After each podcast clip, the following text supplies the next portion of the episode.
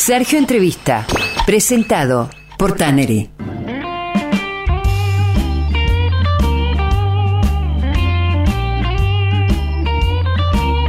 Avanzamos en BDG en este miércoles 8M 2023 y además de seguir conectándonos, comunicándonos, encontrándonos en 89.5 en CNN Radio Rosario y también en grupo fisherton.com.ar, les damos la bienvenida a ustedes que se conectan con nosotros a través de nuestra cuenta de Instagram, arroba BDGOC. Allí estamos, Viaje de Gracia en, su temporada número 14. En mayo de, de este año, si Dios quiere, vamos a cumplir 13 años y sumamos otro vivo en esta semana para, para preguntar, para escuchar, para descubrir, para redescubrir, para aprender, para eh, conectar, para eh, bucear, para explorar y encontrar, eh, hallar contenidos que, que, tengan que ver con potenciar, con dejar algo que nos permita reflexionar y también, bueno, tomar tal vez alguna decisión distinta. Gracias por estar,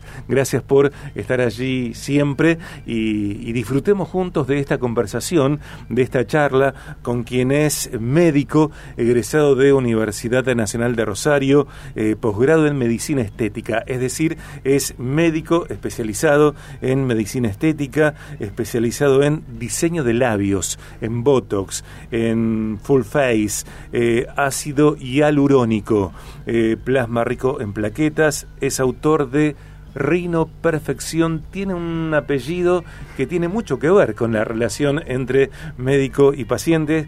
Eh, aquí está César Confianza, bienvenido. Hola Sergio, ¿cómo te va? Buenas tardes, gracias por, invitarme. Bueno, estoy contento de que estés acá. Te agradezco, te agradezco. Bueno. me, me, da mucho un poco de vergüenza, pero bueno, ya eh, es unos, son unos minutos primero. Ok. Eh, mucho tránsito hoy. Sí, eh, hoy es el Día de la Mujer, feliz Día de la Mujer a, todas las, oyentes. Y bueno, hoy hay una marcha, tengo entendido, así que el tránsito estaba medio colapsado, así que llegué, llegué a tiempo, llegué bien.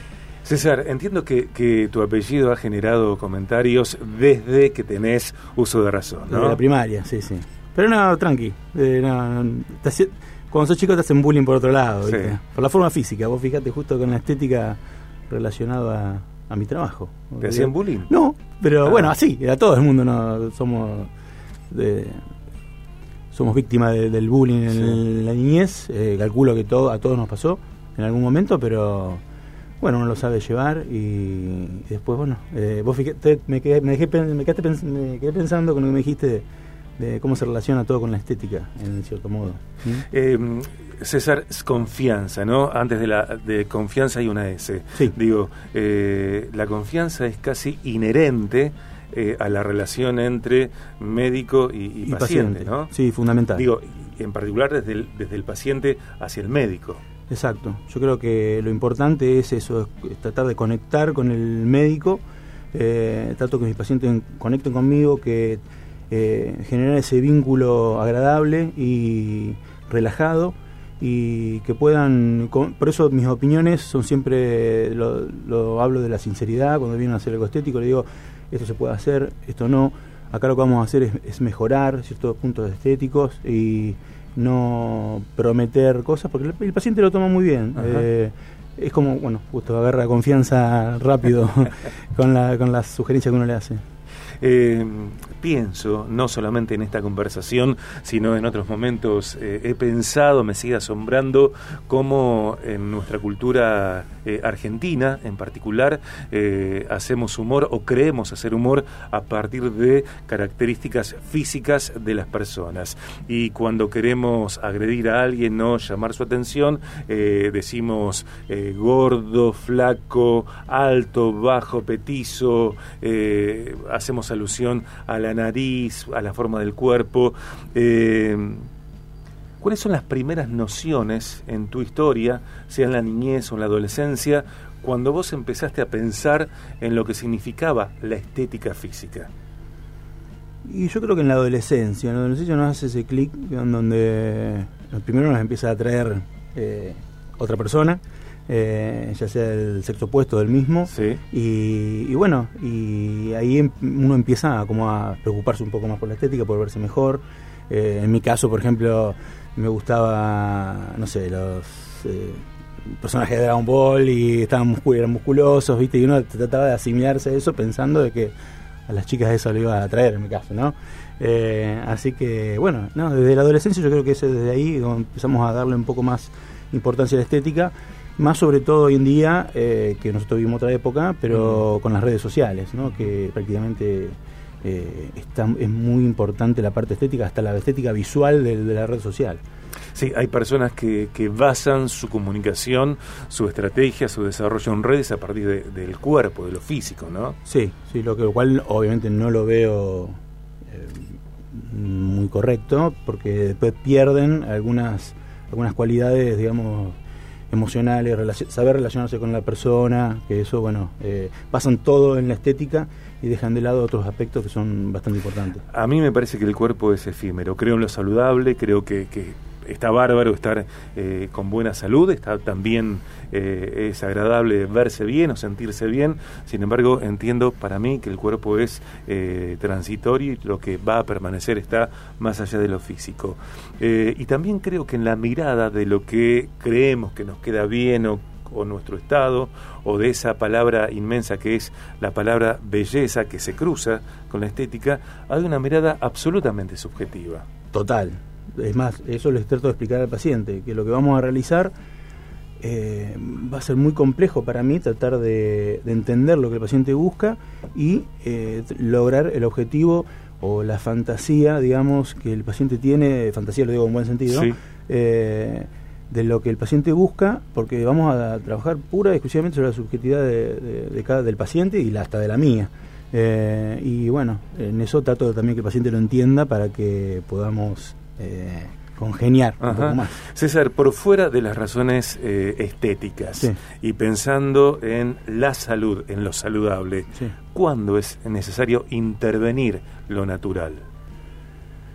Eh, y si es natural, eh, no habría por qué intervenirlo, salvo que haya alguna patología, alguna enfermedad, como, claro. como médico. ¿no? Claro. Eh, en este caso, vos fíjate que estamos hablando de un una quizás de un cambio eh, que, que anhelamos, que buscamos para buscar una mejora. Yo estoy de acuerdo en buscar la mejora, ya sea constante en el aspecto de la salud, de, de la estética quizá, uh -huh. también, eh, obvio, médico esto, y, pero también otros aspectos, como te dije, eh, la, la, mejoría, la mejora entre los vínculos de relaciones, en el trabajo, eh, la mejora en el trabajo. Por eso, volviendo a tu pregunta, lo, natural creo que quizá eh, lo, lo, podríamos dejar, pero eh, creo que el ser humano busca siempre una mejora constante en todos los aspectos y a veces nos tenemos que salir un poco de ese rango natural eh, para llegar a ese objetivo que queremos. Uh -huh. ¿Se entiende? Sí, creo que sí. eh, hay formas de, de, de, labios, de nariz, de distintas zonas del cuerpo que tal vez eh, a, a, la persona la lleven a sentirse incómoda. Alguien que se siente incómodo con su forma de nariz o el tamaño de sus orejas. Es natural.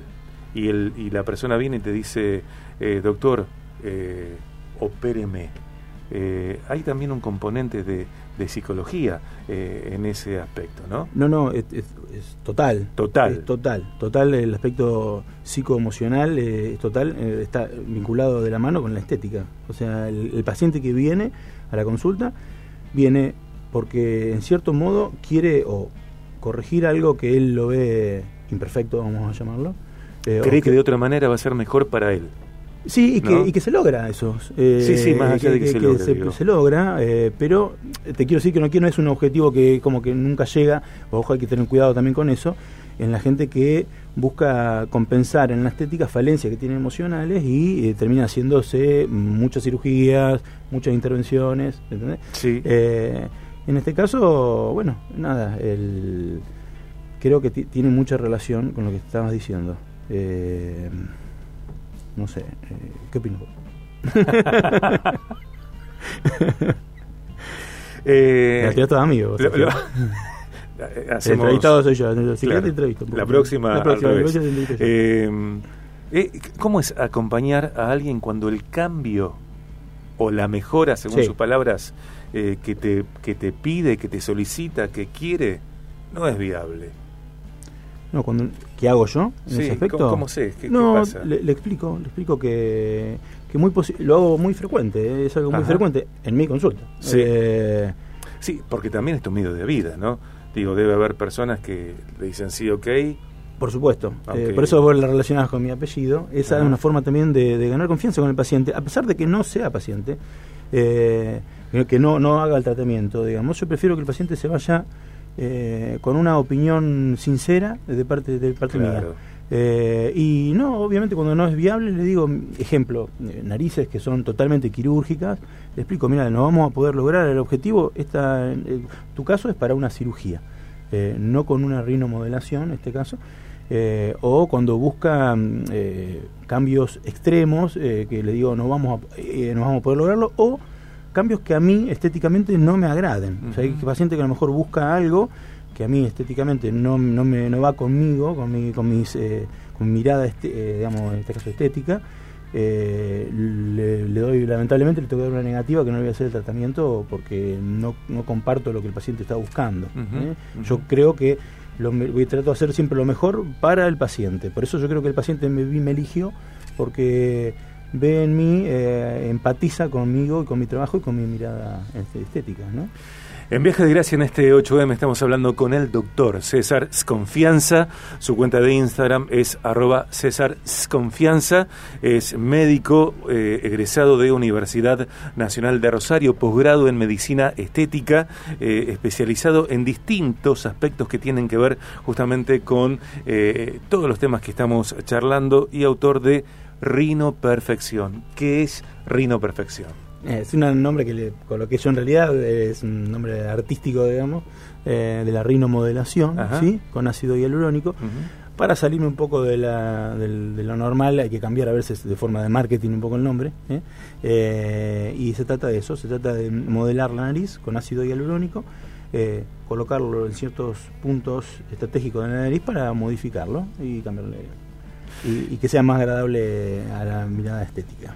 Eh, cuando evitando estabas, la cirugía, perdón. Evitando, evitando la cirugía. Sí, sí. Cuando estabas eh, en la previa a inscribirte en medicina eh, y cuando terminaste la formación como médico, esos años y antes de inscribirte en medicina estética, ¿tuviste como vacilación respecto de la carrera era medicina o era otra cosa y una vez completada medicina era medicina estética o psiquiatría, por Bien, ejemplo. Sí, sí, te entiendo. Eh, mira, a los 17 años eh, nos, nos, agarra, yo terminé la secundaria con 17, sí. eh, nos agarra medio ahí como que no sabemos qué hacer.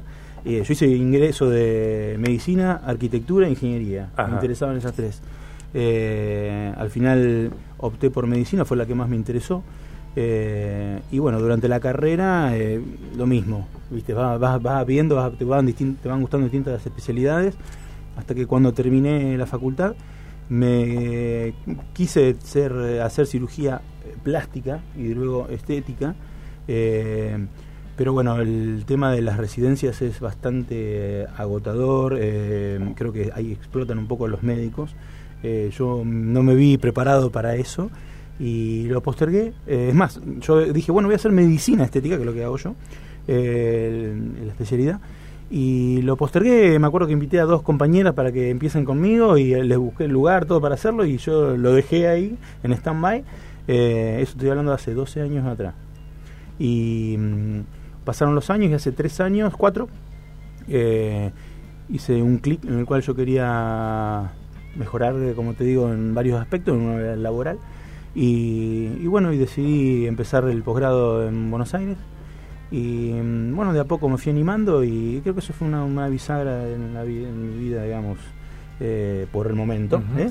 Eh, en donde me, me, interesó y me atrapó y me gustó y decidí arrancar, decidí emprender eh, algo personal, porque esto es un emprendimiento personal.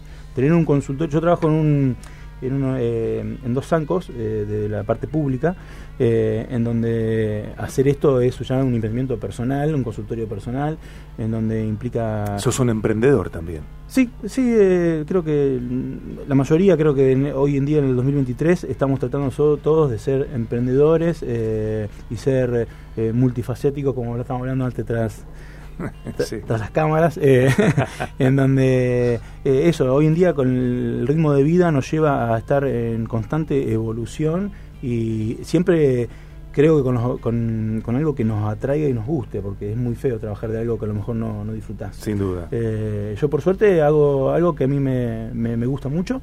Eh, yo cada día que voy al consultorio, al consultorio voy con cada trabajo que tengo, le explico al paciente, y esto es verdad, y el paciente hasta lo nota, que trato de hacer lo mejor que puedo. Eh, y eso está bueno, se refleja después en el trabajo. Como vos, como te pasa a vos, como te pasa a vos todos los días. Viaje de Gracia va de lunes a viernes aquí en 89.5 en CNN Radio Rosario, lunes a viernes 2 a 4 pm hora argentina. Estamos en la temporada número 14, en mayo cumpliremos 13 años. Eh, César, no sos de Rosario, no naciste en Rosario. No, soy de un pueblo, 100 kilómetros acá, vengo de allá, vengo a trabajar allá. Eh, tuve guardia ayer. Eh, soy de un pueblo San José de la Esquina, eh, 8.000 habitantes. Eh, vida de pueblo. Tranquila, pero con cosas que pasan en la guardia. Así que bueno, yo tuve una guardia medio agitada, pero por suerte salió todo bien. Eh, vamos, eh, viajemos en el tiempo. Eh, ¿Cómo era el, paisaje, el contexto de la infancia en San José de la Esquina, de tu infancia? Imagínate, la escuela a tres cuadras, dos placitas chiquitas, una ocho, otra cuatro podías dejar la bici afuera y dos días y nadie te la agarraba. Eh, ibas a jugar a la pelota y estaba totalmente preocupado. De, digamos, tu, mamá ya sabía que te habías ido, volvías a las 8, te retaban obviamente. ¿Olores, aromas eh, en esa casa, en la cocina, por ejemplo? Y mi mamá cocinaba, no tanto, eh, pero me recuerdo más de la, adolescencia, con, comida que hacía mi papá, asados, por ejemplo. Ya no lo tengo más, mi papá, pero bueno. Eh, me acuerdo de eso. Em, ¿Qué es la belleza? Uy, es como dijiste antes vos, es algo muy subjetivo. Eh, yo creo que es lo que, mm, a lo que tratamos de llegar todos, pero a veces eh, vemos desde qué aspecto podemos lograrlo. No, no hablando solo de lo, estético, ¿no? hablo de lo espiritual, de lo emocional. a veces una persona eh, te parece bella, pero simplemente se sentó al lado tuyo y se sonrió. Y, ¿me entendés? como que emana algo. Y es esa energía, creo que es eso, es algo muy difícil de explicarlo. Eh, Cuando la gente llega a, tu consultorio, a tus consultorios eh, y, busca justamente una, un cambio en sus formas, en sus facciones, detrás de eso, ¿qué está buscando? Bueno, complejo, tema psicológico. Está buscando quizás, eh, no lo voy a decir eh, quizás, eh, primero agradarse a uno mismo. Creo que uno, uno mm, todavía no, hay ciertos aspectos que no, se termina de, gustar por completo y, creo que está buscando eso, está buscando la, la aceptación de uno. Obviamente puede haber que esté llenando como te digo, algún vacío emocional, eh, o simplemente, como que la, parte para mí, la parte más positiva de esto, es que esté buscando eh, eh, mejorar, o sea, que esté buscando su mejor versión. y que yo creo que esa es la parte más positiva y creo que hay que ir por ese lado. explicar al paciente que, que vamos a tratar de eso, de buscar la mejor versión de cada uno. ¿Cómo estuvo esta nota? Excelente. Vamos. Vamos. Gracias por venir. ¿eh? No, gracias por invitarme. Te agradezco, gracias por venir. Te agradezco en serio. Eh, en BDG, César, confianza, casi, casi que ya estamos despidiéndonos en este 8M.